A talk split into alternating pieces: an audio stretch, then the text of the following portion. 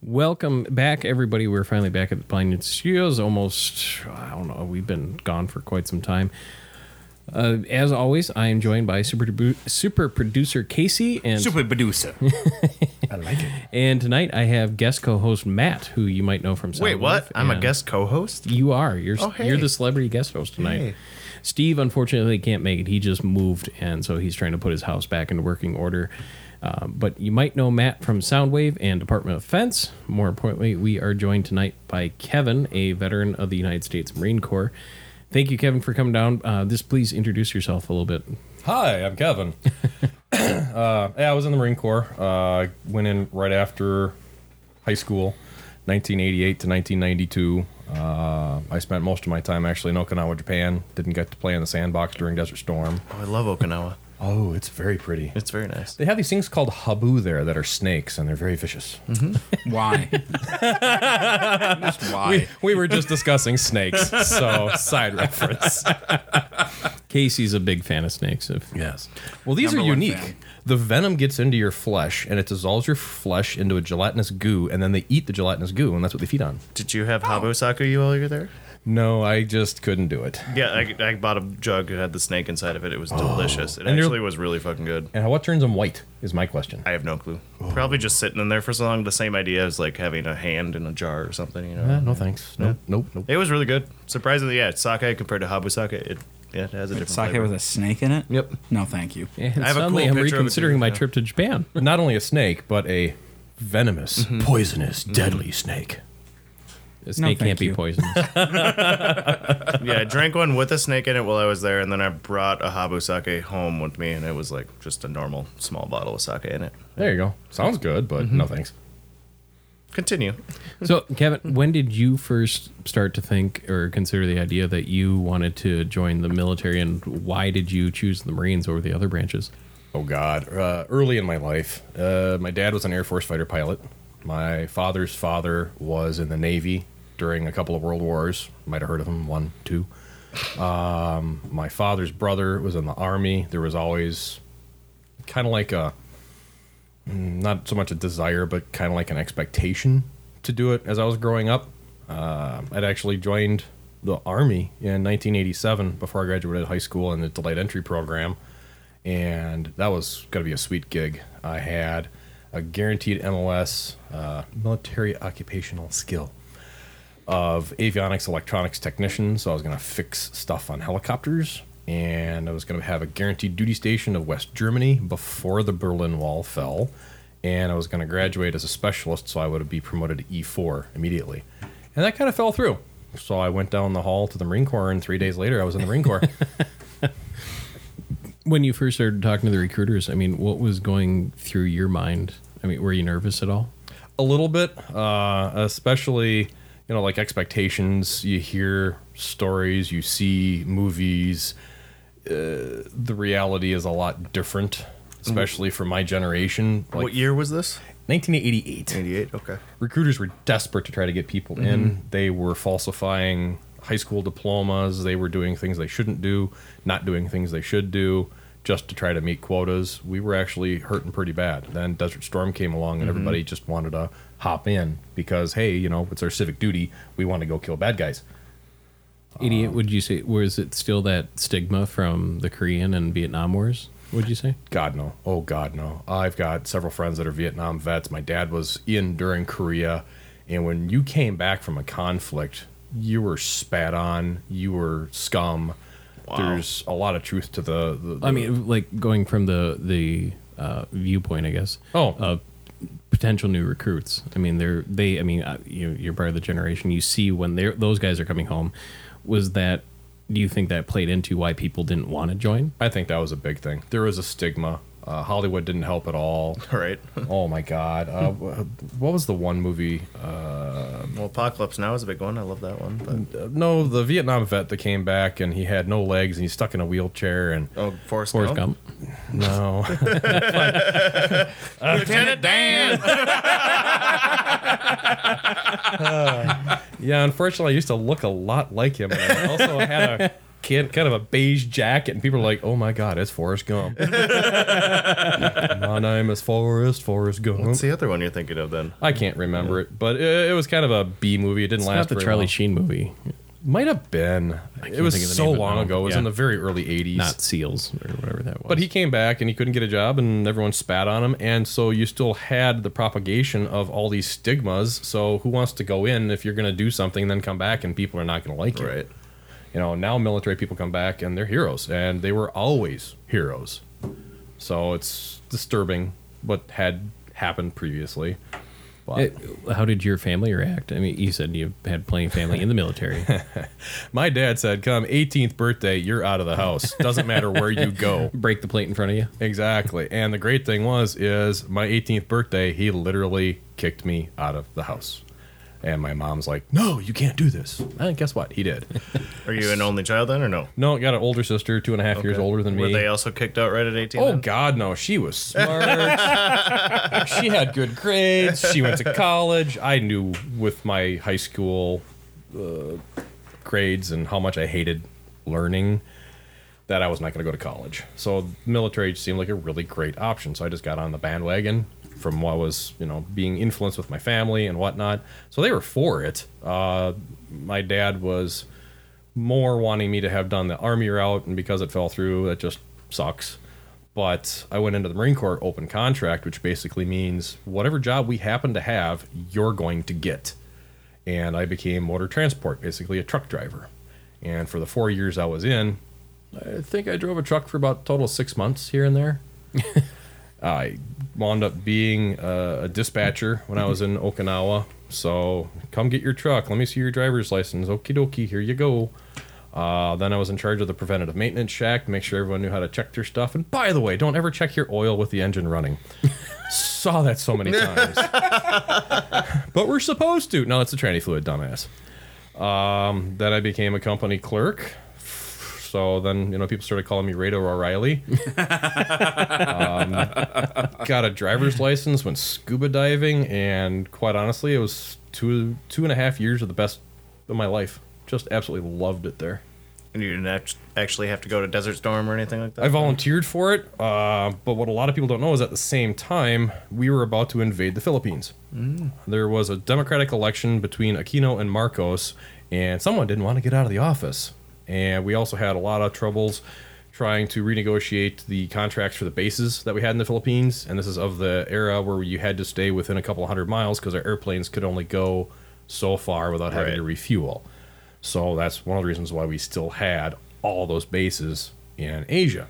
Uh, 1984 or 85, I can't remember specifically, but there was a lieutenant colonel that was kidnapped, chained to the bumper of a truck, and dragged through town, and his corpse was unrecognizable. Jesus. And all off base activities were shut down. And anybody that knows anything about being military and being near the Philippines, it was a party country. Well, in general, anywhere in Southeast Asia ends up being a party country. So. Ding, ding, ding, ding, ding. so, what's the point of going to the Philippines if you can't go to the Philippines? um, and there's story about you know like electronics and brass beds and stuff like that. But, um, yeah, it's just Okinawa was really great. Did how close did you did you ever get the call like be on standby because we might be invading tomorrow? Did you ever get that close or We were right at the cusp of it. Uh, we had, I can't remember if it was second Mardiv. I think it was second Mardiv. Uh, second Marine Corps Division was staged and ready to go, and then we had third Force Service Support Group staged and ready to go. A volcano by the name of Mount Pinatubo decided to explode, and all of our invasion force became a rescue force to get all of our Wow. assets out of there, help out the Philippine people as well. And strangely enough, the government changeover occurred because who wants to control a country that you now have to dig out of three feet of volcanic ash? Oh wow. So, and I hate to say it, the Philippines are really a ecologically shitty country. A lot of stuff seems to happen to them, uh, not just volcanoes, but just everything in general. They get a, a ton of typhoons, tsunamis. So over the last several decades, they've had a natural Aren't they? disaster. They're right on the edge of that ring of fire. On Yes. the, Yeah. on that side too. So Yeah. and it's a beautiful country. It's a beautiful area, and they just got the armpit of it. Hmm.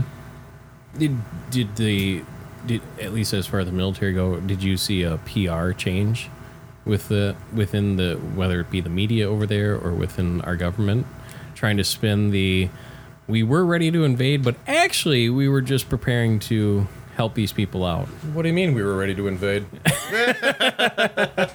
They're listening to us still.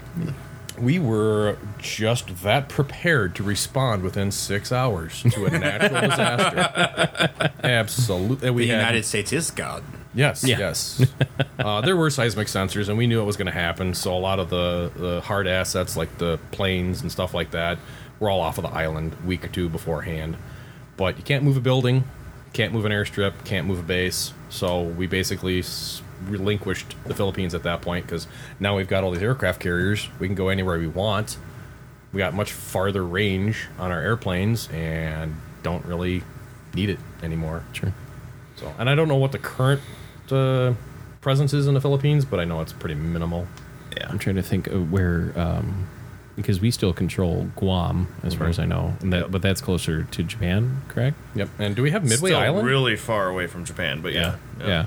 But Guam and Gilbert know. and Marshall Islands, I know we, I believe we still have bases or at least control those. I don't know if they're territories, but. Uh, but Casey looks it up.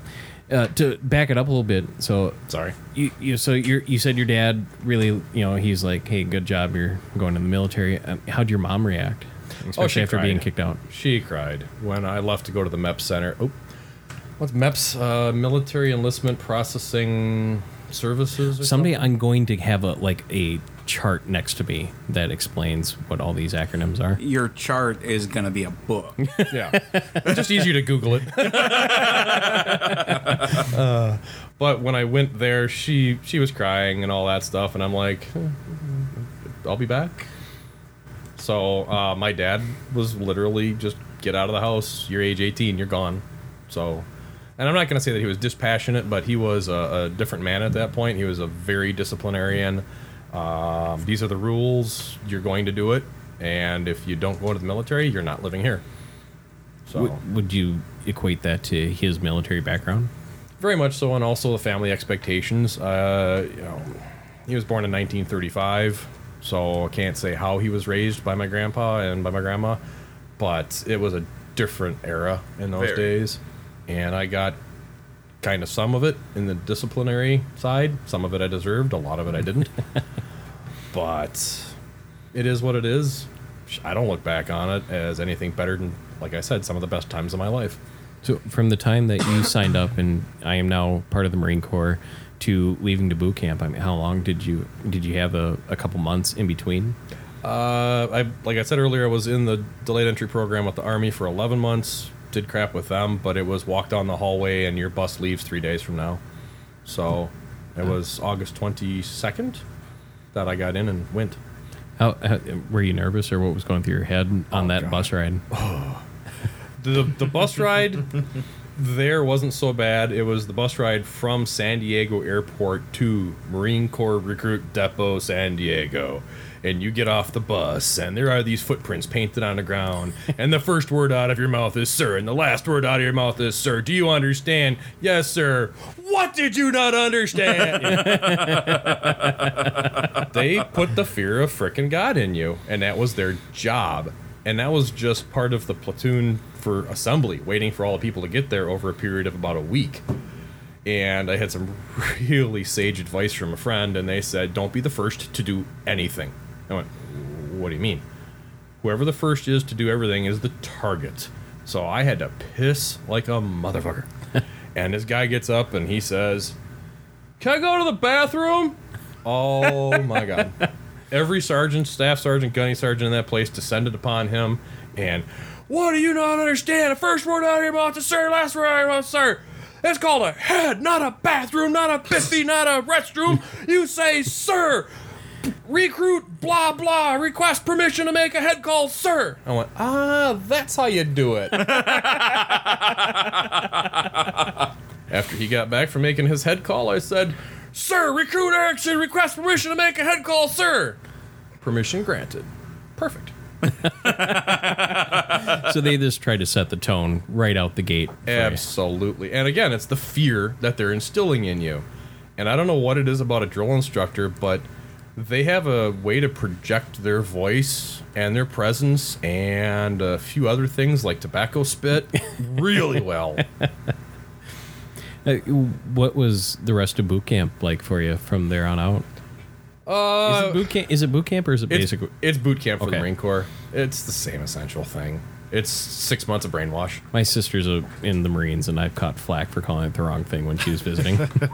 I, I got some jokes I could say that are very inappropriate for female Marines. but um, it was definitely the whole break down your body, get you into shape. I got out of high school, I was 165 pounds. I was skinny. And I got out of boot camp after six months. I was 185 pounds. I'm not going to say I was a lean, mean fighting machine, but I was pretty lean. I was pretty mean. Didn't know how to fight. Well, they, they give you like a week of here's a thing called a pugil stick, which is basically a broomstick with uh, Nerf ends on it, and go beat the crap out of each other.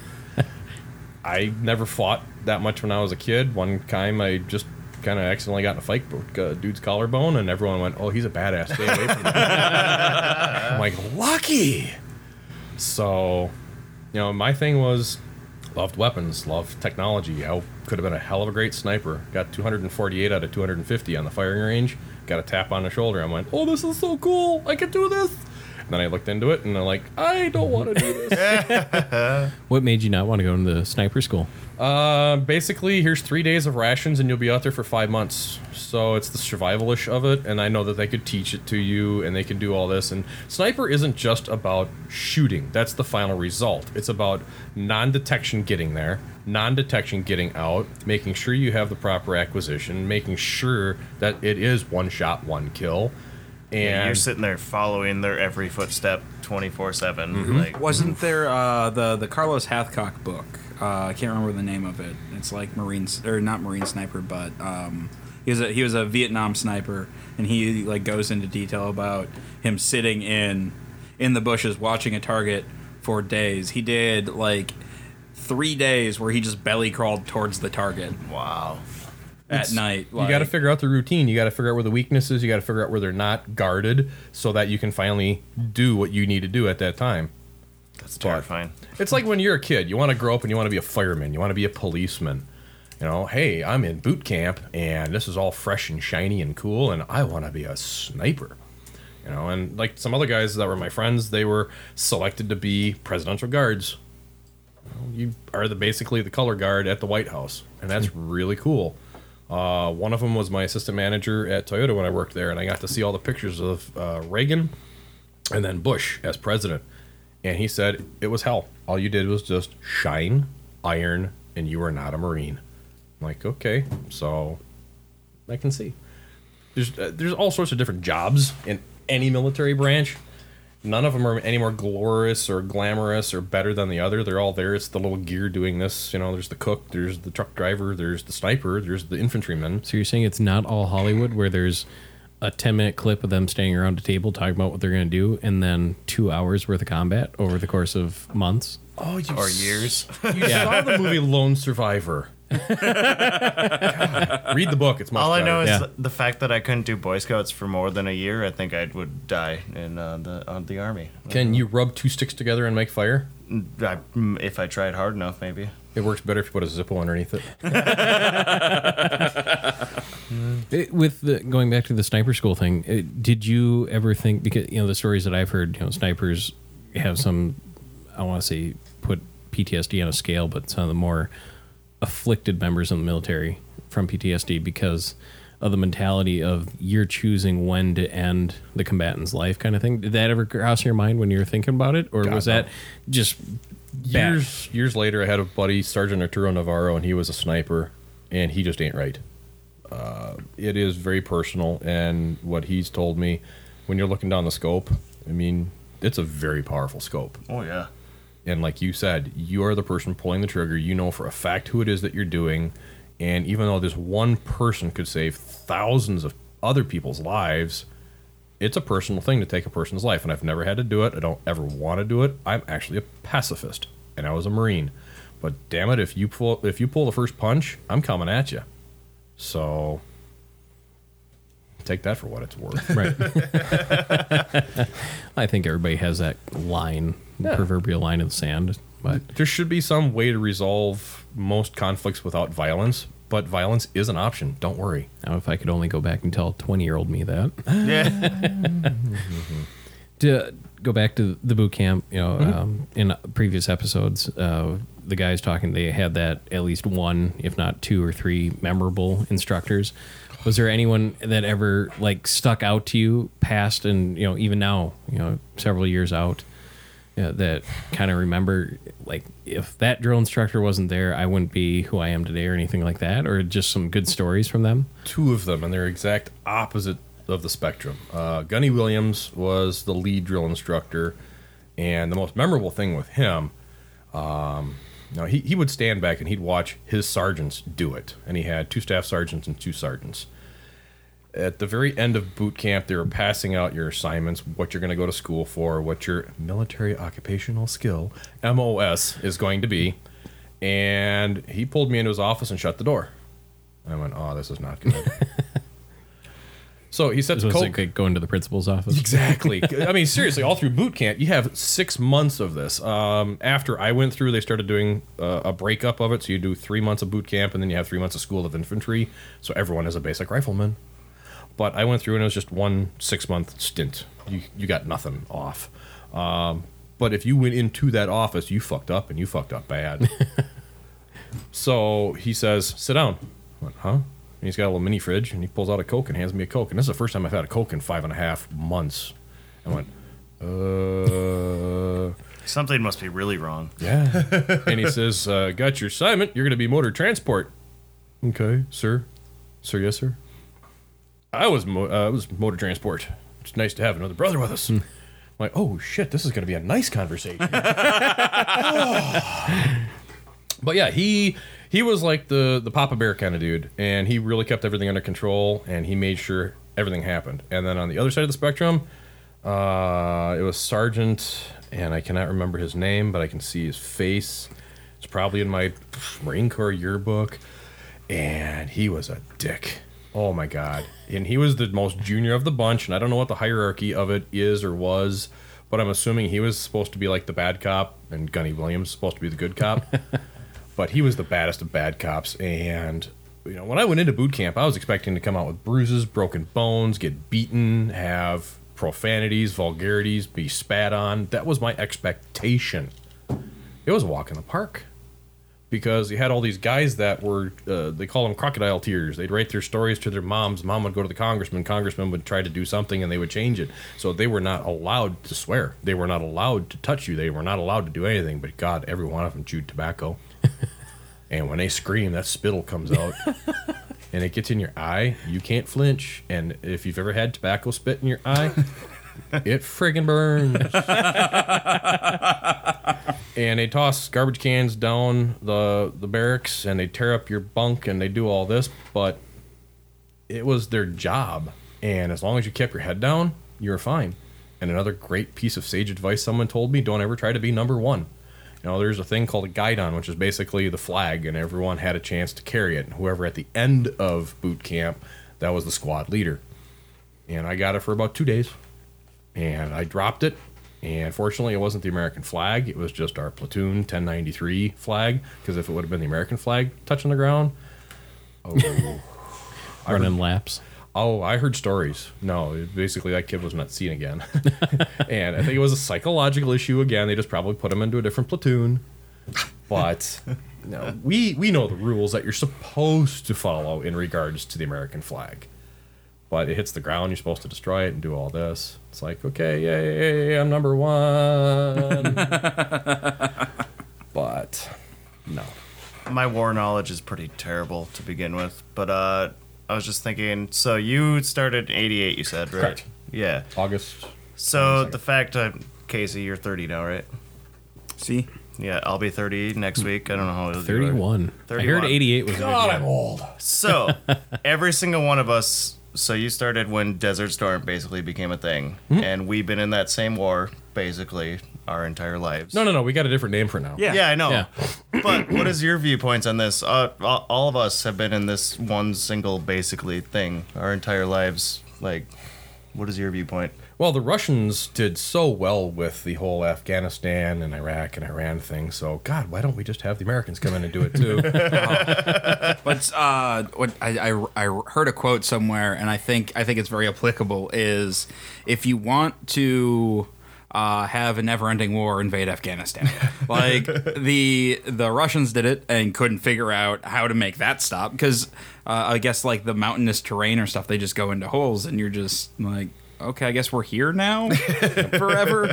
Absolutely, and we're completely out of our league when it comes to that because this is their native land. They Mm-hmm. know everything, and I'm not going to call them a bunch of uh, sheep herders or goat herders or whatever, but that is a popular occupation. and when you're going up and down those mountains, It, it fascinates me. I've had uh, many of my friends, his parents have been in the armies and, and Air Force and everything too throughout my life and everything. But my personal view, were we ever asked to come in and do it? is that every single time too? Pretty much. um, uh, you know, yeah, all we've ever known is basically we're still good. I, I don't really care anymore because it happens every day. well, yeah, they No. were desensitized to it. I don't know for Casey and Matt. I don't know what it was like for you guys when you're in well, elementary school. I mean, we never really talked about war except Yeah. maybe touch base on the Civil War, if Yep. Revolutionary course. But then middle school, high school, it was those same wars. You talked about World War II, World War One briefly. Uh, barely touch on Vietnam other than well, it happened. yeah, There was really no talk about Desert Storm hmm. ever. I think I maybe heard it once or twice. Yeah. and I knew it because my friends' dads or stuff were in there. and it kind of put in my mind that Desert Storm is so far forgotten that it doesn't. and then Black Hawk Down finally came down. And, Yep. And then all of a sudden it's 9 11. Yeah. And then a few months later we're in Iraq. And that's when it started to really Yeah, hit like home oh, for me. we are actually. This is a thing. Yeah.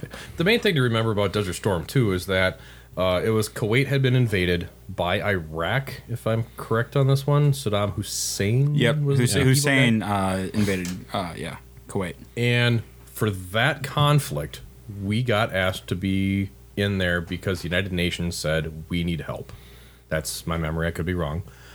But we went in there and we really kicked ass. It was in, out, done. And if we would have had 20 more minutes, we would have actually had Saddam Hussein because we were supposed to be.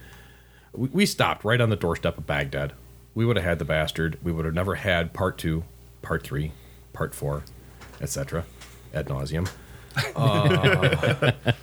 But uh, United Nations said, okay, you need to stop right here. General Schwarzkopf was in charge of I don't know how many countries of military forces at that point and did exactly the right thing at exactly the right time and was phenomenal. They rewrote the textbooks on desert warfare and tank battles because of how things happened.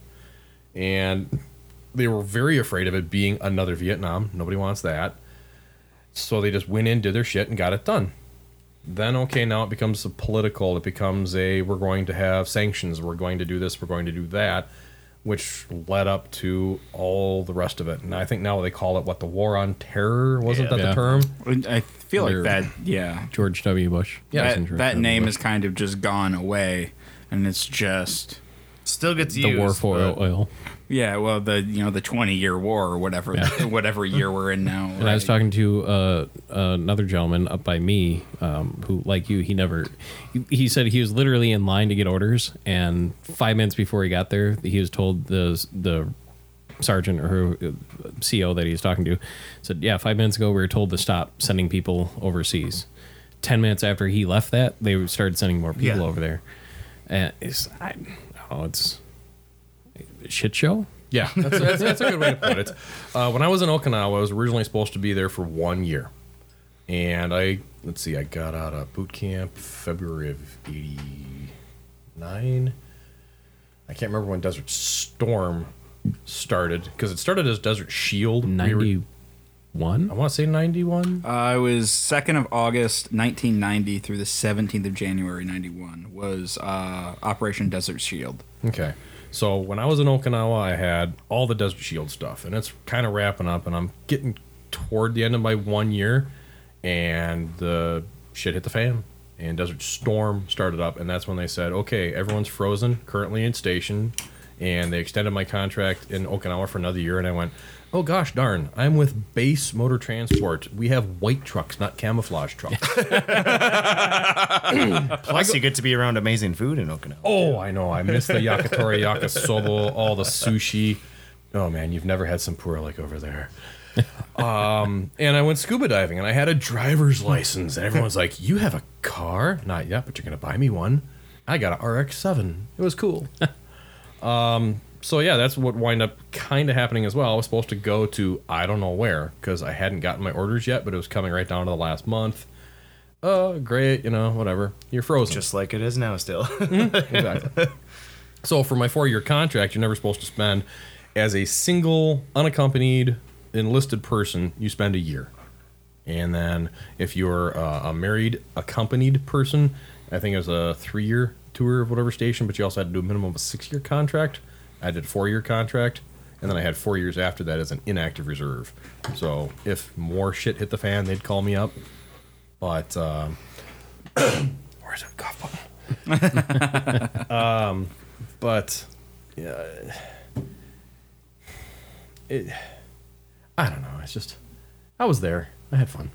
I mean, after you graduated boot camp, uh, how much time did you have to sit around before they said you're going to Okinawa? 30 days and i knew where i was going before well actually boot camp um, you had to go to your specialty school the truck driving stuff for, for me. But the great thing was is that it was february of 89 that i graduated boot camp and i got a certified letter or i got fedex or something delivered to me and in it's an airplane ticket to Florida, where my parents are going to meet me for vacation. I'm like, game on!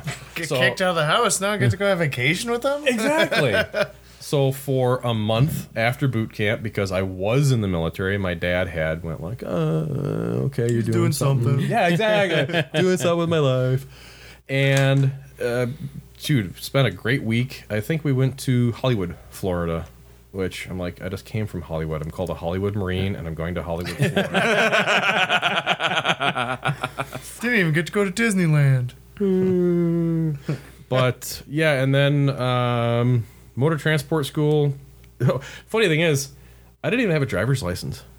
So here I'm going to be a truck driver in the Marine Corps, and I don't have a driver's license. So I've got essentially three weeks to go past my driver's test. So how is the DMV like? Because here in Hudson, Wisconsin, they're not known for their for their uh, So speed and promptness. processing. Yes. I It think was- that's a universal DMV type thing, but yeah. Well, I mean, twenty years. it was out thirty a years ways. It was like months, and you had to have a civilian driver's license to even qualify for it. But I went in there Love with that my, they put you into that thing and you don't even. I, I, I It's not a up- credential. Hey, can I see your ID quick? Yeah, no, exactly. they didn't even ask. my my dad, of course, because I don't have a driver license. My dad took me out to the Shoreview testing station. I think it was Shoreview. Doesn't matter. It's up 35W 96 or something like that. And we go in there, and I said, "Look, I'm home on leave. I'm going to be going to California in the Marine Corps, and I have to have a driver's license." So they put me on like a short list if someone canceled theirs. And, like the next day, I got a phone call. So now. I never had driven a car before in my life or crashed one either. Sorry, Gwen. Um, and went in there, and my dad's 1976 LTD Crown Victoria boat. That's not a boat. it's a boat. I drove a '94 Cadillac Sedan DeVille. That's a boat. okay, you got me on that. we could have both driven a suburban and had shorter vehicles. You know? but uh, the only hard part was parallel parking. Got it the first try. Was really close, but got it. And here's your driver's license. Okay, cool. And a, a stupid thing was, I was actually more afraid of not getting that driver's license than anything else at that time because if I didn't, my contract is null and void and I'm in violation of blah blah blah and I'd get blah blah. So there was still that fear of the Marine Corps. I got over that.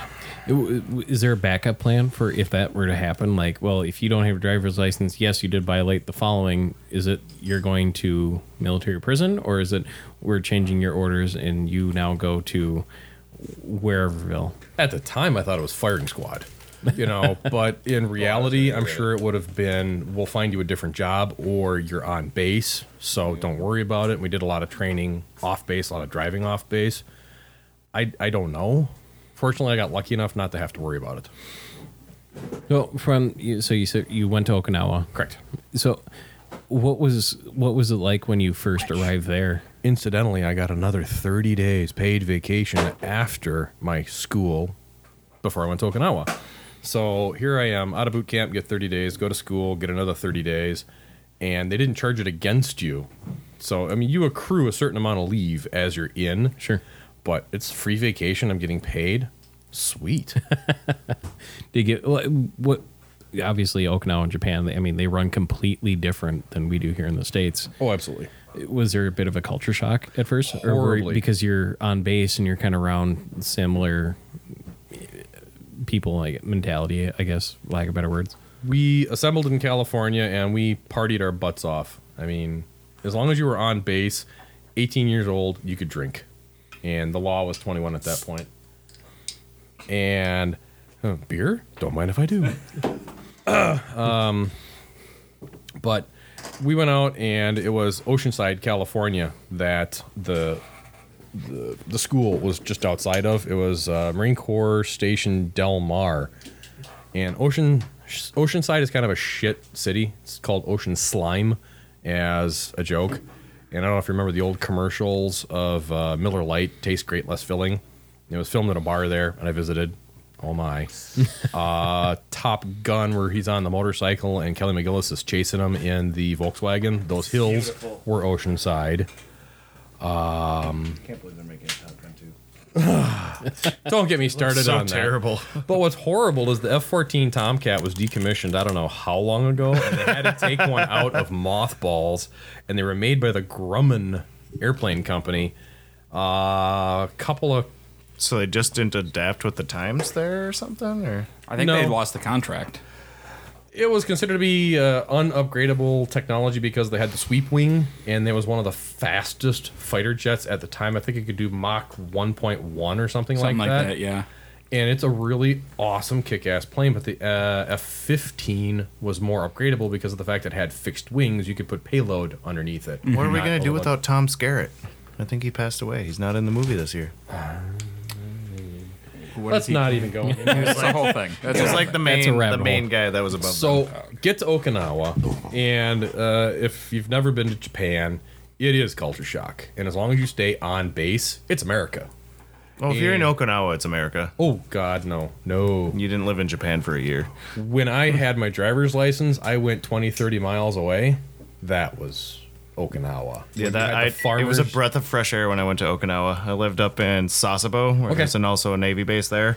And uh, yeah, I went to Nagasaki all the time to teach English in Fukuoka a bunch too. But yeah, when I finally went there, I'm like, oh my god, there's an A and W here. Yes. Wait, what? and McDonald's, and, you Mc- could actually order a Yeah, smile. Okinawa is very westernized yes. compared to Wait, wait, anywhere you can order a smile. On the menu, they actually had like the. It's really fun item. going to McDonald's in uh, Japan. They have completely different menu items, and they're really good. There's a shrimp yeah. sandwich there. There's uh, different fried chicken sandwiches. I Lots know of teriyaki. I used to know a little bit more, but I can do basic commands and numbers in Japanese, but there's no R in the Japanese language. The R is the L and the sound. deal. The L and D, R L D is one syllable. I remember There's tons of R's. Haven't you ever heard a Japanese person speak English? hashtag Team America? you call that way? But uh, Baskin Robbins, they had to change up a lot of the different menu. There's a lot of Baskin stuff like Robbins there too. Yeah. yeah, they just call them 31s there. Yeah, yeah. the- Mm-hmm. the- no flavors or whatever the hell. But yeah, that was uh, the, I was very happy to come back to America when I went down to Okinawa. Actually, shit. just because being in actual Japan was like, So I'm trying to remember the main base. I think it was Camp uh, Smedley D. Butler, is where where I was at, and then across the street was another headquarters base. Uh, to the south, you had Geiger and Marine Corps Air Station Futenma. Uh, to the north, you had Hansen, Schwab, uh, is Northern. that many bases there? Well, there was at one time like nine. I stayed in a hostel in the Yonkacho there, that arcade or whatever, the big shopping area. Oh yeah, that's over by Kadena, wasn't it? Kadena Air Force Base outside Gate Two. I don't know. I flew into Okinawa and then found a hostel somewhere there. Well, you So might I, have even been down in Naha. I uh, Naha. There you Okay, go. Naha. That's it. Yep. yep. oh, I love Naha. Yeah, and then uh, the Oak. We rented a car and went to the Okinawa uh, aquarium, which was fucking amazing. That was really cool. But yeah, the Yonkacho, all the food that's there, and all the. Oh, yeah. And it's so cheap. It's so affordable. It's so quality. And we were right next to the temple too. That big red red temple that's up on the Now hill I'm there. hungry. I don't. again. Okinawa was really fucking. At least we're not talking about Domino's. It was like it was that Okinawa is like going to Hawaii, but with more cultural flair to it. Well, Like, Okinawa is to Japan what Hawaii is Yep. to America, Yep, and it yep. started turning into an educational island. Um, God, I want to say in the '90s because they gave Camp Geiger back to the local nationals. It used to be originally an air or a air base, and then they built Futenma, so there's just one long strip down the whole thing, which was the air strip. And they had all these barracks that they turned into the um, what do you call it, where students live? the well, Um, barracks, dormitories? dormitories. Thank yeah. you. Turned them into dormitories, and then they had all these different schools and stuff on there, and it's also controlled since it's gated, Yeah, so they don't have to worry right. about it. So Okinawa became kind of a, a an education island, but it is literally like the equivalent of Hawaii Yeah, to us. yep. And as long as you're on the west side on the on the East China Sea, the scuba diving is I phenomenal. never got to. The weather was absolute shit every day I was there. You got to go back. I'd love to. yeah. Oh, you got to. it, it, it really is some of the most beautiful stuff in the world. But on the east side, on the Pacific Ocean side, that's the side that we invaded from. All the coral reefs were destroyed. Everything is just absolutely just non-existent. So is Naha on the east then? Naha is the very far south and slightly west, and Okay. they've also got a place there called Suicide Cliff, Yep. where when people were uh, when we were invading Okinawa. There were so much rumors and uh, false uh, Propaganda. propaganda. Thank you of the local nationals of what we as Americans would do to them, the Japanese, that they jumped over the cliff. Wow. And it's just piles of bones, and it's very eerie. Uh, out of respect, I did have to go visit it, and I don't think I'll ever do that again. So It's my understanding. Um, actually, I study martial arts. It's based out of southern Okinawa. They're not overly fond of being associated with the Japanese mainland, and they're really not fond of us still having a military base there. no, they don't want any of our military bases Yeah. there at all. Yeah, I mean, did was that culture the same when you were over there? Oh yeah, oh yeah. Did was there any animosity towards you, or is that reserved? Like we understand you're just here doing your job. We don't like the people in charge. As just being an American living in Japan Yep. when I was there too, it was because I was in so Sasebo. There's a Navy base there, so it's been there for freaking ever. But uh, even if you're in Nagasaki or Hiroshima, there's two very different viewpoints on how the war went down. But yeah, you get stink eyes in the street just being an American with an old person walking right by him. Like, Did you ever notice that a lot of the local nationals would give you the peace sign, I guess, I don't know. but it really wasn't the peace sign? No. Rumor was The we owe middle you finger. two. Ah, Oka, you know, Yeah, Nagasaki yeah. and Hiroshima. I guess I never really noticed. Yeah, because you know it, they didn't do it like that. They did it like that. backwards. Okay, so yeah, that'd be like open, open ended. But that's Yeah, and I, it's just what I heard and what my belief had been, but it kind of made sense. I guess yeah, I never really noticed. It. I mean, we're, we're already like twenty some years apart oh, there yeah. and that, so that might have gone away by this time. Well, but, I tell you, but I did know. Back in my day, I did know. I almost said that. I did notice that while I was there, there was a lot of times where it was like, "What are you doing? This is ninety nine point nine percent Japanese. What are you doing in my area right, Right. now?" I've noticed that a lot when I was there. and if you were anywhere near base, uh, when you went straight out of base, everything was a bar, a restaurant, uh, gonna take the GI's money. And you would be in a mile or two range of that. Yes, that mindset was very clear that this is our country and we hate you. Which is the reason why I would go into the middle of Okinawa, northern areas, get into the country areas, go scuba diving, and up there, they were very gracious as long as you behaved yourself. Um, there were a couple incidences where Marines were dumbasses and they raped a couple local nationals. Tell you what, uh, think of the worst jail in the United States, and you would be begging to go there because Japanese take that kind of a crime extremely seriously, and they have uh, jurisdiction because it was off base. Sure. And the United States military, especially the Marine Corps, would go like, "We're done. You know what? They did it. That's their own fault. exactly. You deal with them. they're an adult, even though they're 18 or 19 or whatever. It doesn't matter. Uh, you're responsible for your own actions, and that had happened while I was there. Um none of us, none of us would say one good word about the three guys that did it, and it was one young lady, and it was just despicable. So etiquette is a huge thing Oh, in God, their yes. culture. Did they kind of let you slide a little bit Around because you're bases? American? Around well, the even if- when bases, you went up into the the rural more areas where they're like, "Hey, thanks for coming up here." I don't know because I behaved myself. Um, I was there, like I said, for two and a half years, and one of the first things I wanted to do was pick up on the language. And I still know Aksamio and Ohayo gozaimasu and uh, Doitoi Mushte. What's Aksamio? Aksamio is like, oh, I fucked up. You know, I had not. I did not have to use that one. Aksamio. Pardon me. Like if you're passing someone and you bump into them in the restroom, Aksamio. No, that'd be sumimasen. Oh yeah, what's it say? God dang it, dude! It's been since 19. I fucked up. I ran into you. No, it's uh, sumimasen. I'm sorry. Sumimasen. I I've used that so many fucking times. Because that's one of the things that we studied Sumimasen. is.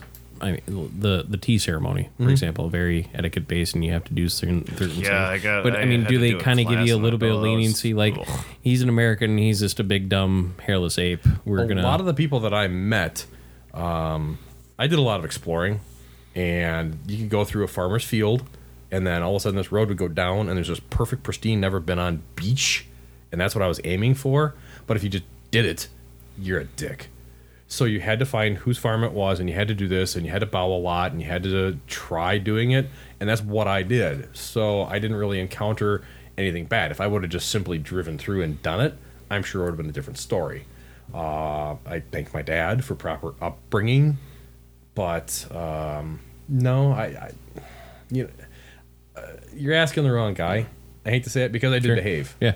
Uh, again, it was also the fear of the Marine Corps at the time. You fuck up and you're You're gone. Yeah, I was with a lot of disrespectful people when I was there too. When I was at the camps and stuff, and it was just like they kind of did whatever, and I'd just be sitting in the background doing the right thing. Like I'm respecting cultural, like you know. and I wish we had more of that here in America. Yeah. Quite honestly, because Well, all those kids over there, they're raised completely to be that way. Like, Yes. yeah. Respect your elders, Not a lot of respect here. not But again, in Japan though, it also takes it to another level, and it's kind of like, why the fuck are you doing this? Like, well, it's not to the point of if you give someone the finger, they're going to cut your finger off. That's true. You know. Oh, I told you. Oh, that fucking hurts. but uh, yeah, for us, they warned us if you wanted to be drunk, if you wanted to be rude, stay on base. We would get a, a taxi and we would go to the Air Force Base. They had a phenomenal bowling alley there. They had a great Mexican restaurant, and you could do everything on base. And you got another American looking at you like, oh, it's a dumb Marine, you know? so it didn't matter. But when you went off base, yeah, there were the. Uh, I made a fool out of myself numerous times, but that was only for myself. Like, I hmm. never did it. I can't remember if they call them juicy girls or squishy girls or something girls. Filipinos? There's No. the, the Philippine bar, Filipino bars, They had bars everywhere, and you mm-hmm. had to buy these girls drinks, and you had to. and they would not do anything with you ever. no, but you thought they would. Yeah, that's the whole. The, the, Matt seems disappointed. when I was, it was now they're He tried. they're called Filipino bars now or Okay. whatever. Yeah, it's just some hot girl. You're just paying for her company to drink with you. And, No, no, no, no, no. And No, they no. won't even drink. They aren't even drinking the same amount as you either. They're not drinking. Yeah, I they have their she own went up and she special went bottle. to the bathroom, and it Yep. was Sprite. And I'm like, you bitch. Yep. And you go to these places, the old dirtiest men ever you can imagine are sitting at this fucking bar just buying these drinks and hanging out with these fucking girls and stuff. And I'm like, wow, this is a culture thing. Wow.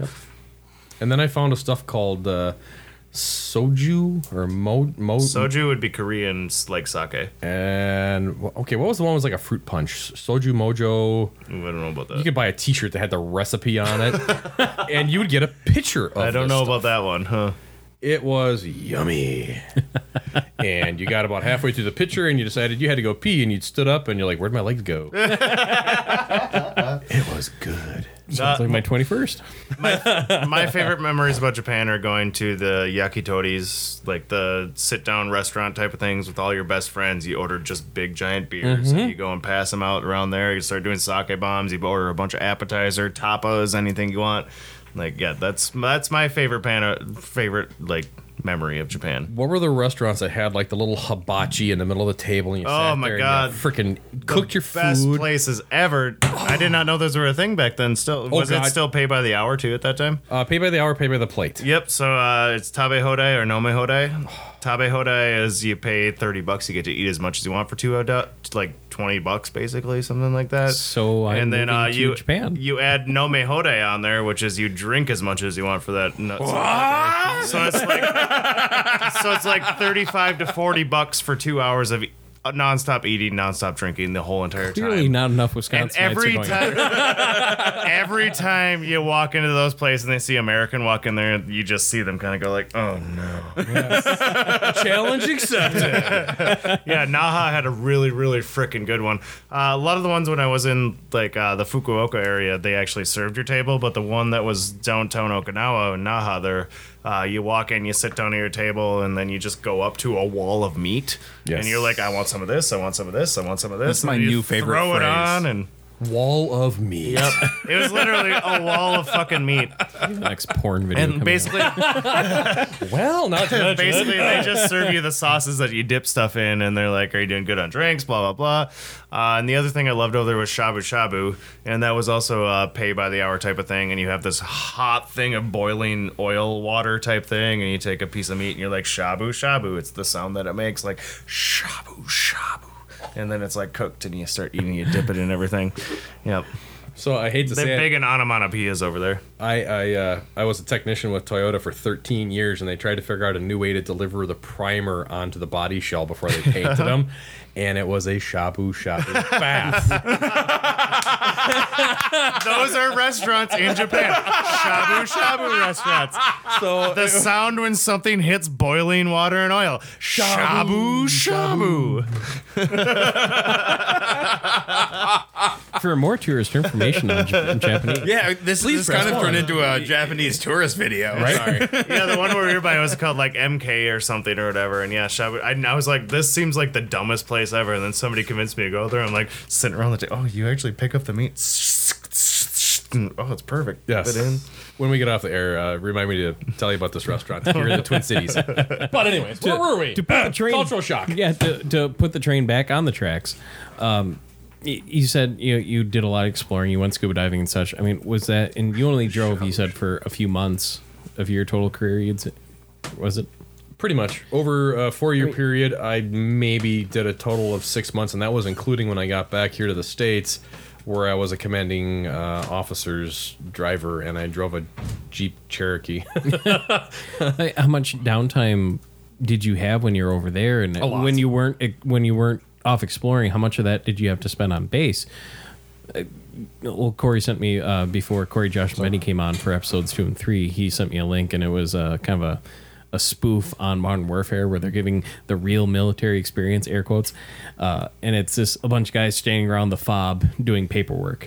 I mean, did you have a lot of that, or did was it more of, well, today we need to get X, Y, and Z done? I had an eight hour job, and once it was done, you were free. Um, actually, when I was a dispatcher, we did four tens.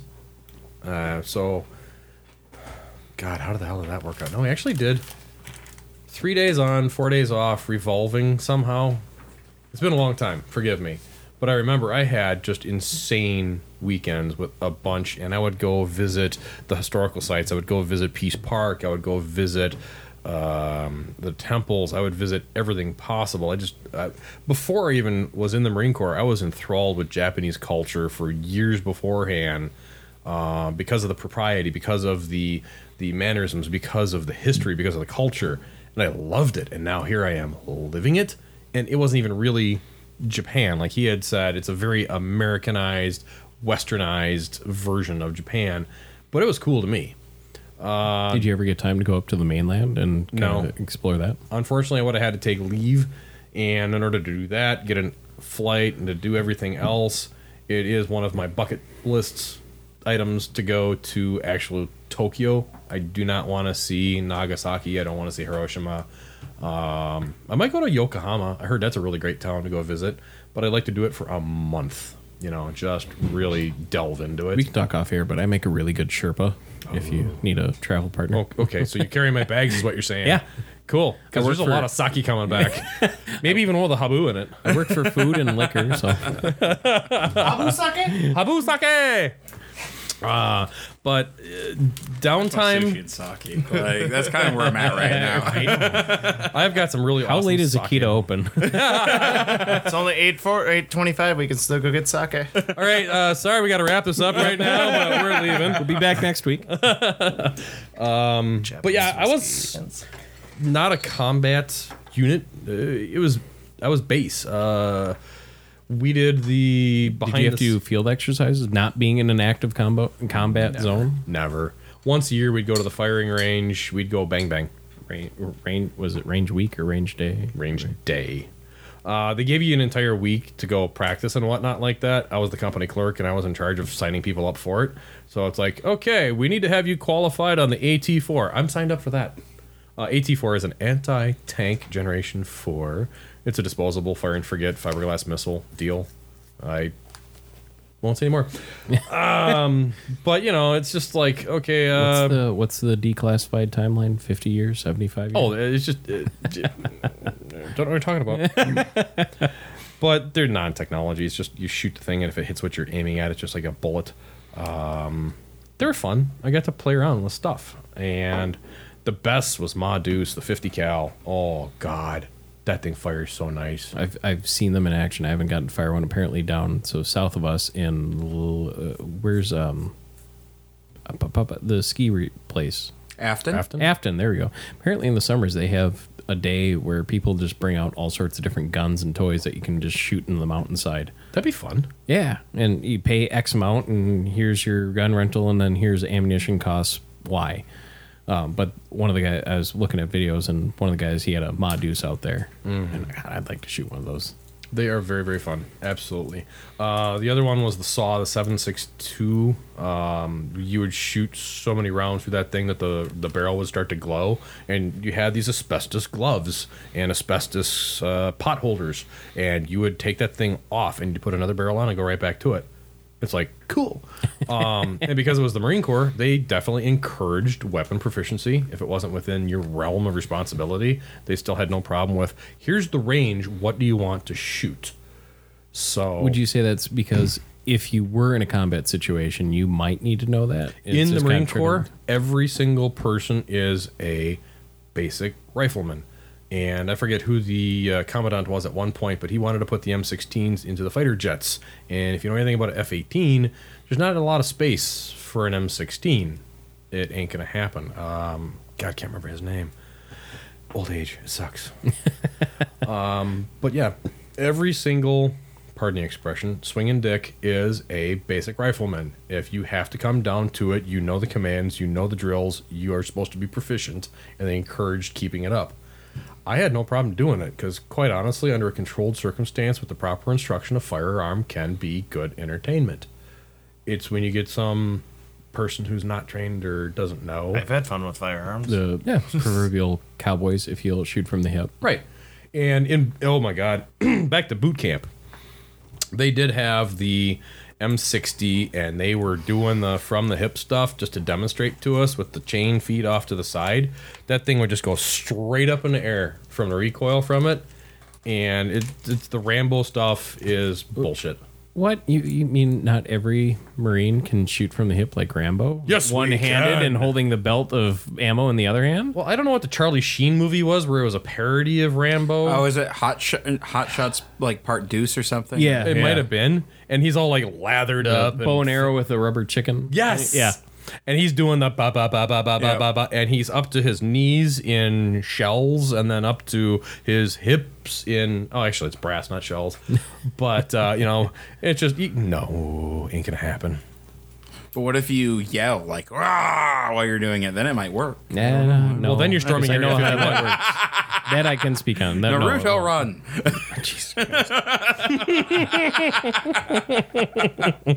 No. Stay away from Area 51. Jesus Christ. so while you're over there, I mean, obviously today in 2019, we have the technology. You can FaceTime, you can call, you can email and stuff. Uh, Did you find it easy or difficult to keep in touch with family back here stateside? Did you care to? that? That's actually a good way to put it. Um, my mom, yes, my dad, he can go blankety blank blank. Well, and everybody wrote at that time too. So it was Oh like, yeah. uh, postcards, letters. Uh, once a week, I'd get a three-page essay from my mom, and in my mindset, it actually did more harm than good because it was my heart would now go back home instead of Right. focusing on my job or whatever, and she was just doing it out of love. And I would write back and I'm like, hey, you know, today we did this and uh, this, that, or the other. The thing she really understood was that I wasn't in combat. Like, you've had a couple of very seasoned uh, combat veterans on here, and I got the utmost respect for them because they did shit that I couldn't even imagine doing. And here I am, uh, a, a truck driver and a company clerk, and in charge of the maintenance shack and a dispatcher. You know, I'm I'm the paper pusher because I figured out I had a brain, and it's like. I, I wanted to be a marine, you know, go kick butt, go shoot people, go do whatever. But at the same time, you know, many, many, many years later, I'm very glad that I didn't because I don't have the PTSD. Do you feel any regret? It's kind of bittersweet or- that they realize that you had a brain too. Actually, and they keep finding this shit out too. Uh, it, it, it is there is regret. I real I when Desert Storm came up, I volunteered, but who needs a base motor transport truck driver over there? I would have been running supplies into the mess hall. Essentially, would have been my position, and I didn't have any combat experience. I didn't have any technical um, extraction like a truck gets stuck. What do you do? you know, after I left Okinawa, I came back to uh, Camp Lejeune in North Carolina, and I did actually transport ammunition. I was supposed to be a driver instructor, and when I got there, they pencil whipped the orders and said, "No, we need you at the School of Infantry. They have a need for a truck driver." And I went, "Cool, I think." Okay. after you just lived in Japan for a year. Oh, two and a half years.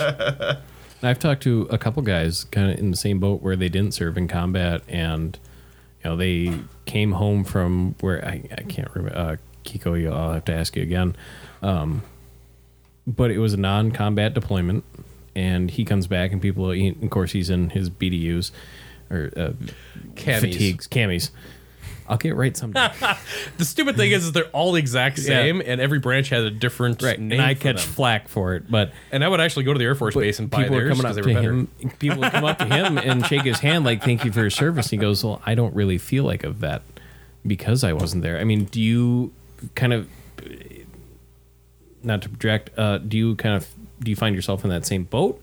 Very much so. Uh, there's a lot of different places that offer veteran discounts and veteran this and veteran that. Um, and I've got a veteran ID card in my wallet, but do I ask for it? No. Uh, Do I have veteran plates on my car? You damn right. I'm proud of the fact that I served, and I firmly believe every person in this country should serve a two-year or three-year uh, enlistment, just because it's your effing country. You should be willing to do something for it. But at the same time, do I think that I earned any special behavior, special whatever? Dude, there's freaking combat vets out there that are missing Yeah. things, that have got night terrors, that are just. Those are the guys that earned it. When there's a, pur- a purple parking spot somewhere, and if I don't see a person that looks like a vet or something like that, I'm like, what you doing? you know, seriously. Where were you? What you got? But yeah, I there there I don't want to call it remorse. I don't want to call it regret, but I could have done more if that makes sense. Yeah. but then again, you couldn't do more because they didn't place you there either. so. True. True. Is there an option to request that? Like, could you, in theory, back then go? "Oh, I'm driving a truck here in Okinawa, but I would feel better if I was driving supplies in a combat zone. Yep. Right up until the orders got frozen. Uh, once you were stationed in place, you're done. And then when they had the option to volunteer for Desert Storm, did that. But again, I'd already been for a year as base transport. And it's like, okay, great. Uh, uh, someone needs to do paperwork over there too. I, I can guard the. mm, Okay, maybe not. So uh, you you were saying earlier that um, normally like a single enlisted man like one one year at a at a spot, right? At that time, Um, how did you end up two and a half years then? Just because orders were frozen, or Exactly. Okay. Uh, Desert Shield was in place while I was there for my first year, and then when it became an actual hot conflict zone, everyone was just frozen in place because it makes it easier for the Marine Corps not to have to worry about shuttling people everywhere, not to get them reassigned, not to Okay. have them learn a new job. You're doing what you've done. You've been doing it well or acceptable. Hmm, I'll tell you a story about a. uh, my XO wrote this great review of a guy, um, but everyone worldwide in the Marine Corps just said, "You're there. You're there for the term or the duration of this conflict." So, I don't know where I was supposed to go after that. It could have been Europe, could have been United States, could have been hell, but I enjoyed the fact I was in Okinawa. Right. I mean, there's worse places to be stuck. Yeah, right. They're really, and the stupid thing is, is a lot of my buddies that were in the infantry called it the Rock. They absolutely fucking hated it because all they were constantly doing is training, and it's a subtropical climate, so it's like the weather we're having right now. So it's hot, 72, humid. sunny, nice breeze coming off the and lake. the be beach pretty- is it can be gorgeous. There's yeah. a smell of coconut oil. Way oil. worse than here, though, too. Right. Um, but it was it was a matter of what you were uh, experiencing at the time, and I tell you what, I pulled the frickin' golden ring on that one. yeah, you definitely did. So I got no regrets. But um, the the one beer festival down in Naha really started to love Kirin. That was a great beer. That was my hardest thing about coming from hanging out with all these guys down here and how much beer we actually drank and going to Japan. It was like Budweiser, Heineken, uh, uh, Asahi, and Kirin and Sapporo. Those are it.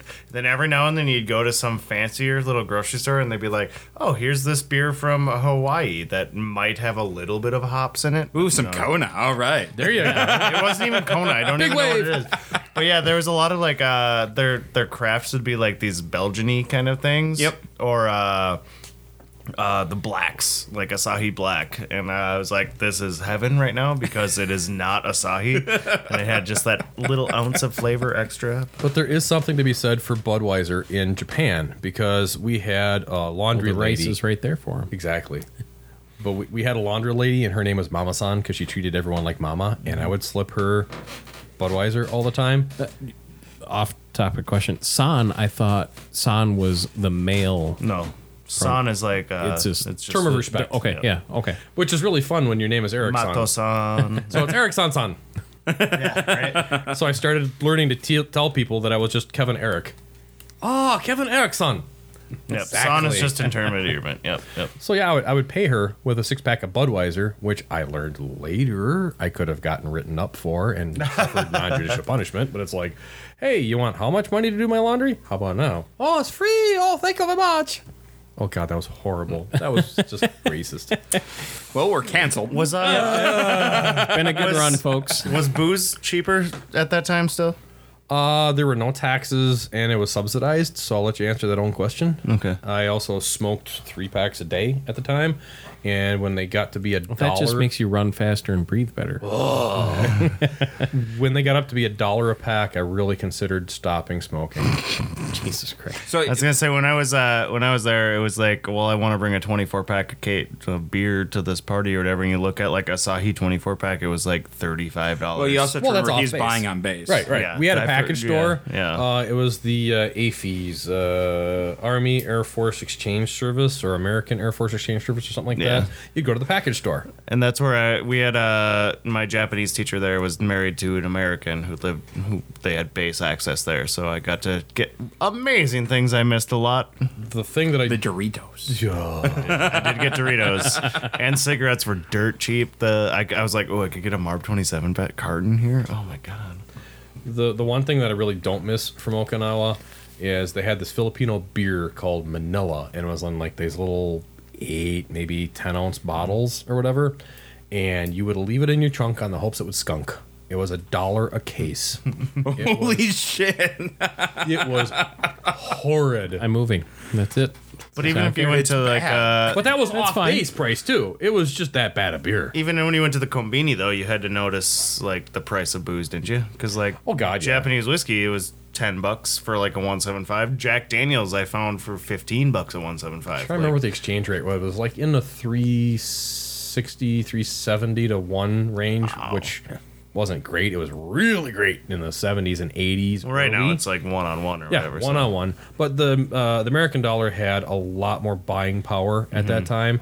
So if you bought with American cash, they would also drop the price even more. Wow. You just couldn't do it right off base. Again, just stay away from off base because it's not really the true environment, not really. No, that's that's basically your tourist attraction right, there. Exactly. It's Disneyland.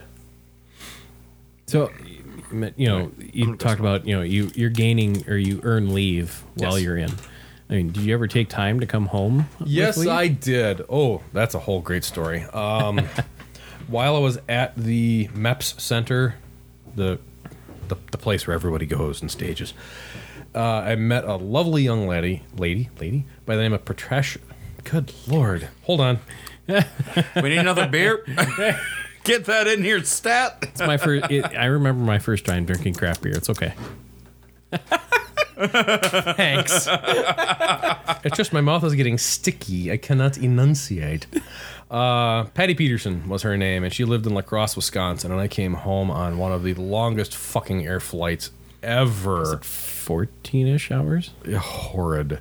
And you stop over when when we went there and came back with the military. We stopped in Anchorage, Alaska, but it was a direct flight, and it was horrid. Because well, I had a buddy stationed in North uh, North Korea, stationed in South Korea, and I think Was he, said- stationed in North Korea? That's interesting. Yeah, yeah, he was. He was a diplomat. Which diplomat. service does he work with? The So, NSA, CIA? uh, yeah. South Korea. He's the he's the A10 mechanic that I told you about. Um, yeah, he, he called it his day that never ended. Yes. Because they're what, they're 10, 12 hours and they're across us? the international date line. Yeah. And I came back on my birthday. So I literally had two days of my birthday, and it was fucking awesome. 21 lasted for 48 hours. But when I went back, I lost an entire day. I have no idea where it went. I've checked lost and founds all over the place. Can't find it. here day, here day.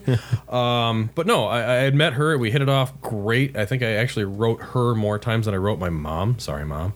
And uh, the expectation was uh, coming back to have fun. Bound chicka, bound chicka, bound chicka. Wow, wow.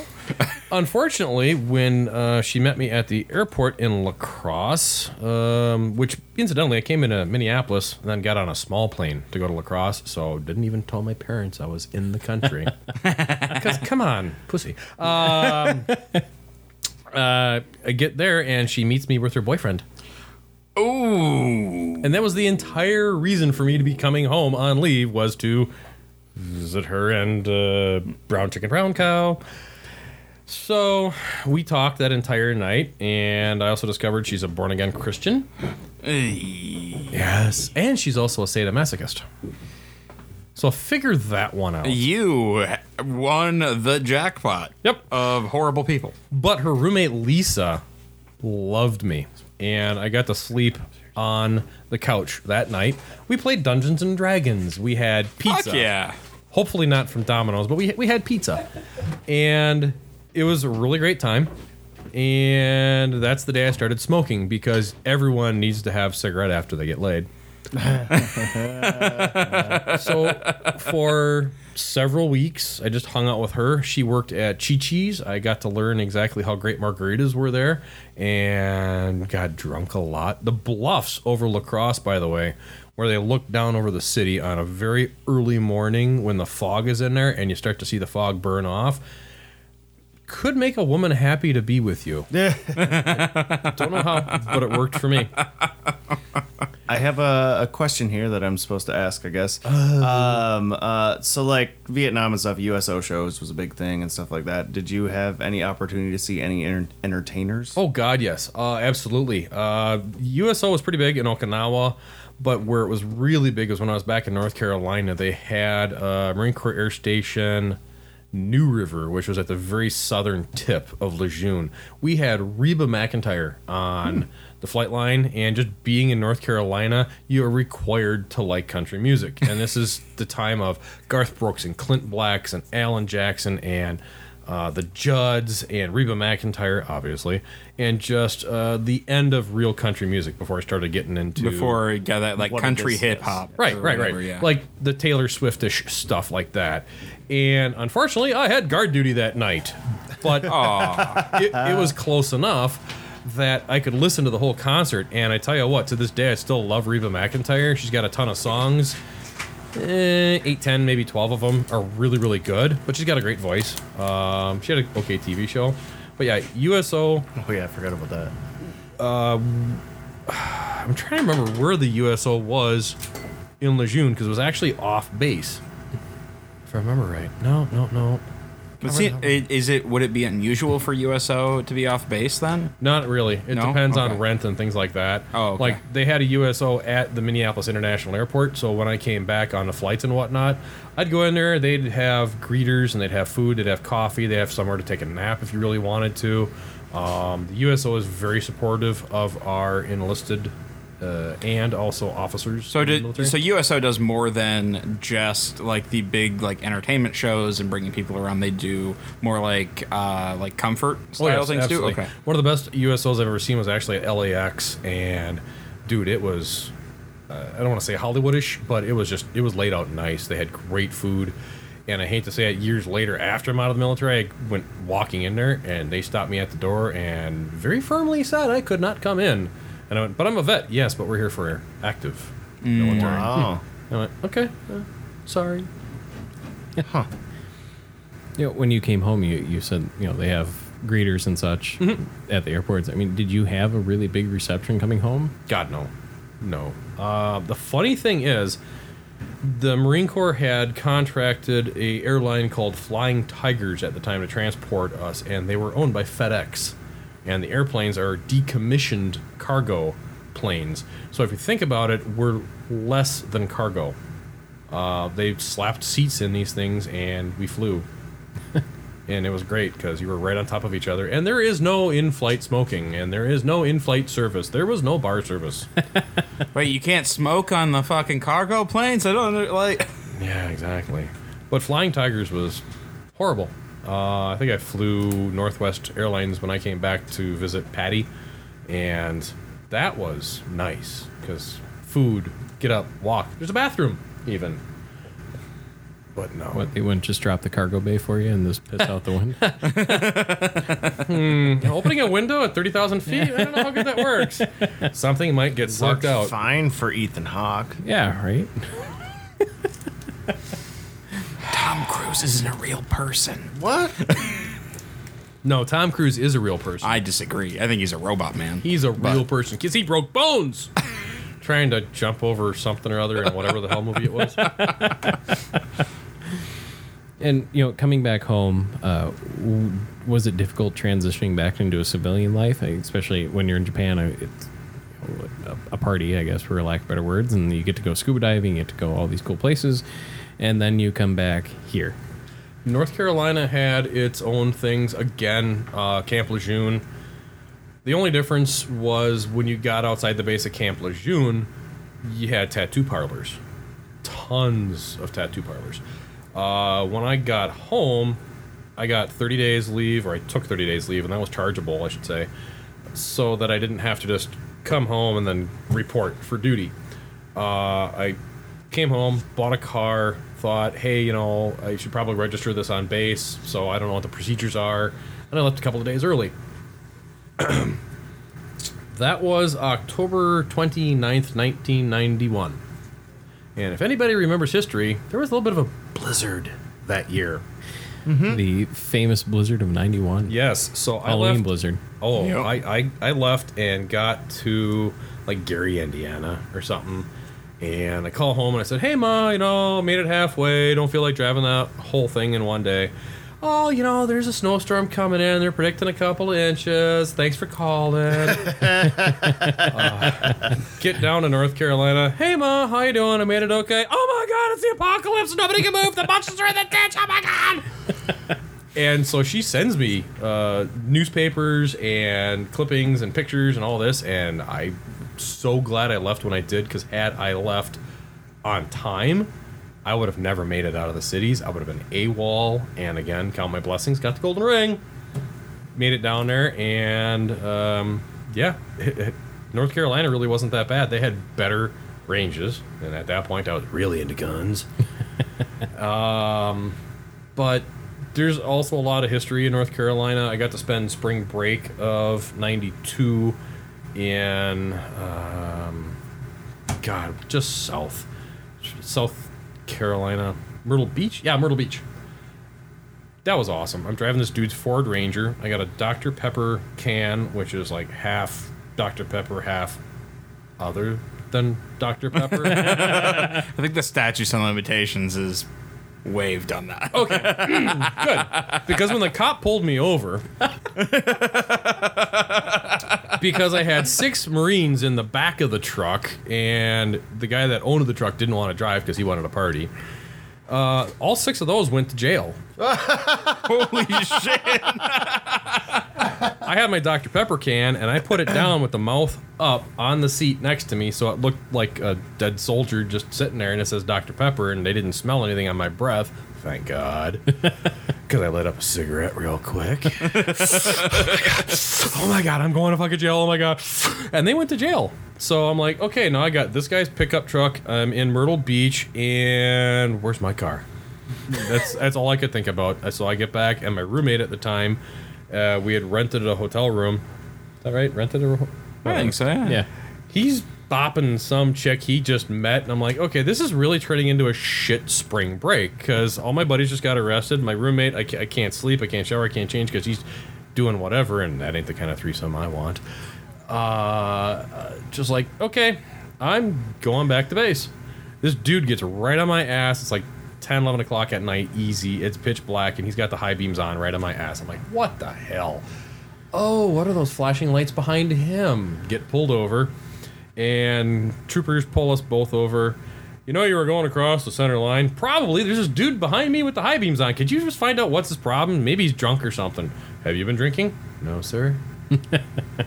okay, whatever. Went back to base. He gets arrested. Uh, eh, North Carolina was not bad. So the transition, you're still a Marine. You're on a Marine base. The location may change. The expectation is the same. I have a different job. I'm doing something completely different. Stay away from right off base. Again, go do stuff. What was uh, well post uh, active duty when you're no longer on base? I mean, was that Oh, you mean out? yeah, when you're out out. Well, how long? Rather, how long were you still active after getting home? Four years required, and I just had to basically check in, update my address. Um, they call it inactive reserve, but you're. It's very cliche. They say once a Marine, always a Marine. Yeah, you know. Um, there's What's, a um, what's the line from uh, Red Dawn? Marines don't die; they go to hell and regroup. Exactly. and the devil's sitting there going like, oh fuck another one. um but yeah, when I got out of the Marine Corps, my biggest fear was finding a job. You know, here I am and I've got buku money because I had leave accrued and I didn't use it and the uh, separation package they give you a check and it's like okay. Did you go nuts and buy things that you probably shouldn't have? no. No. I was one of the rare ones. Uh, a lot of guys would go buy a car or do whatever or put a payment on a car for lack of a better expression and just not be able to afford it. I was uh, raised very frugally and by that i mean i'm a cheap ass but um, i got a trailer converted it over carry all my crap had my car and i'm driving home what the hell am i going to do for employment i really have no skills coming out of the marine corps I So was you were driving back from North Carolina, Carolina. to Minnesota, Cities, yep. Twin Cities. And they gave you the money to also do a self move, so I got reimbursement for that. And I'm, I'm honestly thinking to myself, what the hell am I going to do? I was a company clerk, uh, drove ammunition around for a while, uh, worked at a. Well, I kind of know cars and stuff, and then my muffler fell off. and I went, shit. So I pulled into the Midas store up in Maplewood, and they said, $385, we got to replace this pipe, we got to replace this muffler, we got to do this, we got to do that. I'm like, Thanks for the estimate. Hey, is that a duffel bag in your back seat? Yeah, yeah, it is. Did you just get out of the Marine Corps? Or did you just get out of the military? Yeah, uh, Marine Corps. You're looking for a job? Maybe. you know anything about cars? Possibly. Well, tell you what. Here's my card. You come see me tomorrow. We'll talk. Cool. Then I went across the street to Meineke, and they wanted 50 bucks to just weld it back together again. Sold. So I had Meineke do the repair. The next day I got an interview at Midas and a job. okay, there might have been a little bit of regret, like, okay, I went to Meineke over there, but I never told them. Uh, and I started my job as, or my career essentially as a mechanic. I'm still doing it to this day. So, eh, I got a horseshoe stuck out my ass somewhere. I really do. You are the luckiest motherfucker. Like, I've had some unlucky things happen. So if I could just hang out with you more, Yeah. because your and take all my luck. and my lack of luck, we could balance out to you know no, something Gordon, useful. nobody wants to take you up on that. Has anybody ever called you lackluster? Uh, I've been told that I have no luck at all. Okay, so you'd be lackluster. Sure. Oh, Yes. Jesus Christ. Dun, dun, dun, dun. There you go. There's your next tattoo. Shit, actually, that'd be that. kind of cool. Put like a broken four leaf clover on there or something like that. Like a petal fell off I of the have thing. too many tattoos lined up again. Sorry, mom. So, you got the bottom of your feet, you got the back of your hands. well, kind of. Uh, this part. Corporate America. so, I mean, did you got a job right away? Basically, Yep. when you got out. I mean, did you ever have the opportunity, or did you ever take advantage of using the GI Bill, go back to school, or anything like that? Oh, that's a great story too, because I spent, um, God, I think it was only about a hundred bucks a month for twelve months into the Montgomery GI Bill, and it changed and transitioned and morphed into many different things over the years. But I never once wanted to go to college, and I put into it, and I never took out of it. And you have uh, years after you get out to be able to pay it or uh, to collect from it. And I also had um, free health care, free dental care, free vision care at the VA hospital. And I had this and I had that and I had everything. I went in for my separation uh, hearing test. And they said, okay, you got a 30% loss from this, that, or the other one. Really? Because never once heard a gun go off other than the ones I was using. And there was earplugs. But they determined I had a 30% hearing loss and they wanted to do, okay, here's your uh, disability. Like, no.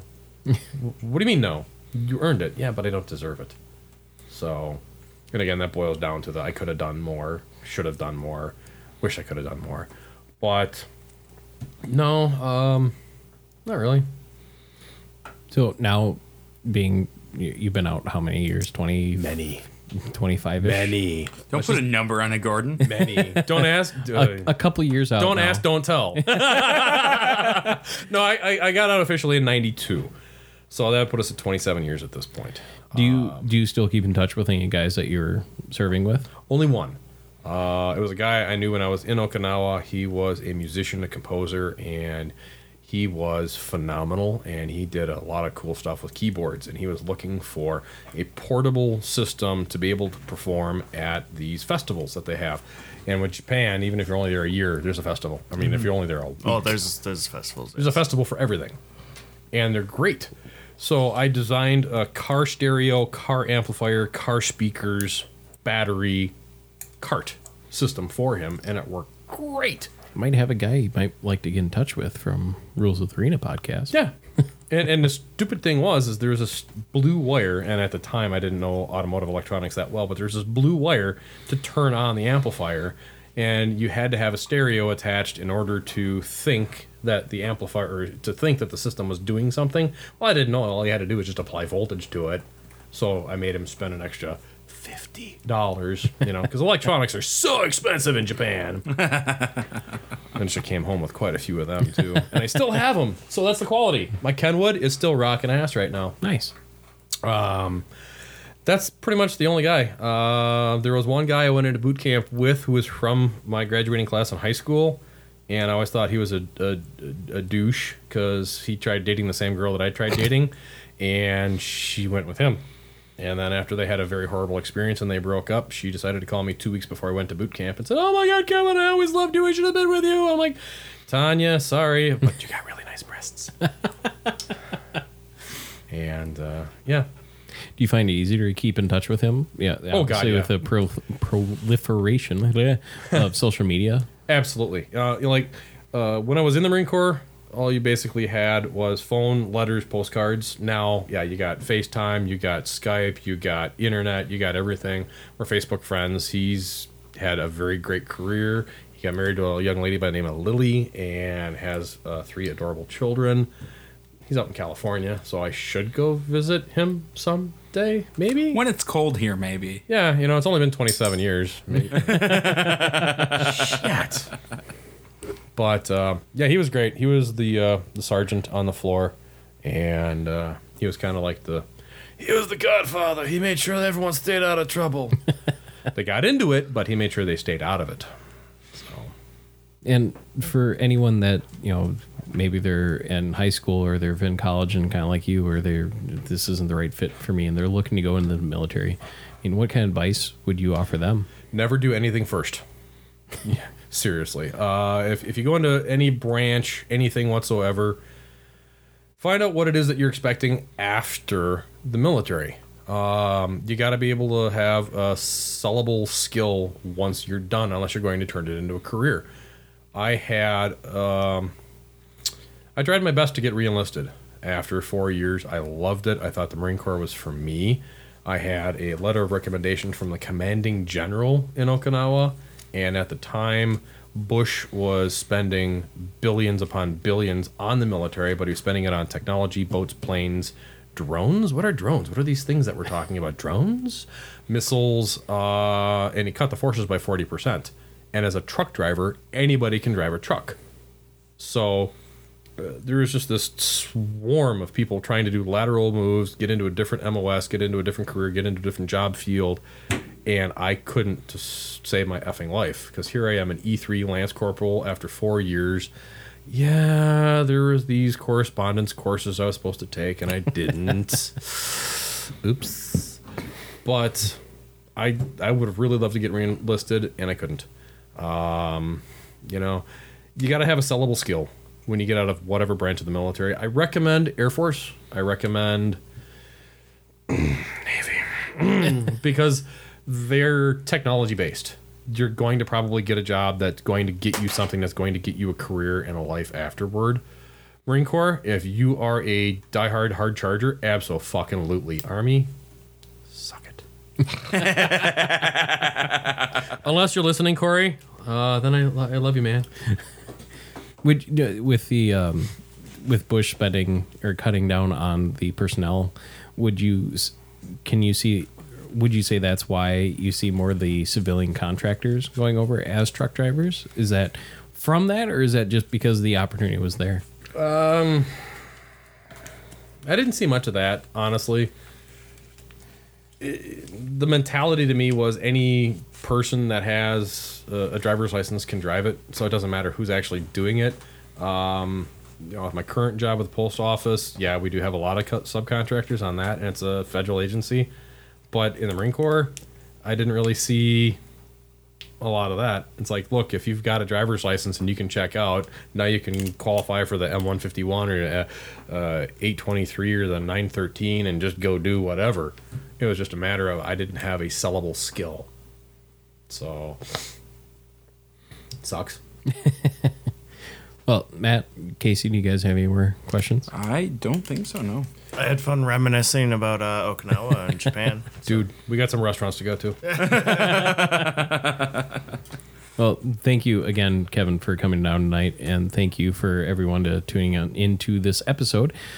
If you'd like to stay up to date for future guest and episodes uh, and live recordings, uh, check out the page on Facebook, Instagram, and don't forget to f- check out my other show called Rules of the Arena. You can find on Facebook, Instagram, Twitter, Vero, YouTube, and Twitch, all under Rules of the Arena of Rules of the Arena podcast, and available for download and streaming on Blind Ninja Studios, Apple Podcast, uh, Spotify, TuneIn, Stitcher, Castbox. And if you're a veteran in a bad spot, please uh, reach out and talk with a battle buddy, friend, or even family, and or maybe someone you might know. And are if you are someone that might be concerned, or if you are in a bad spot, or you might know someone that's in a bad spot, uh, please reach out to the Veterans uh, Crisis Hotline. You can call 1 800 273 8255 or text 838 255 to speak with, speak with a caring qualified VA responder. Available 24 7. Thanks again, folks, and we will catch you next time.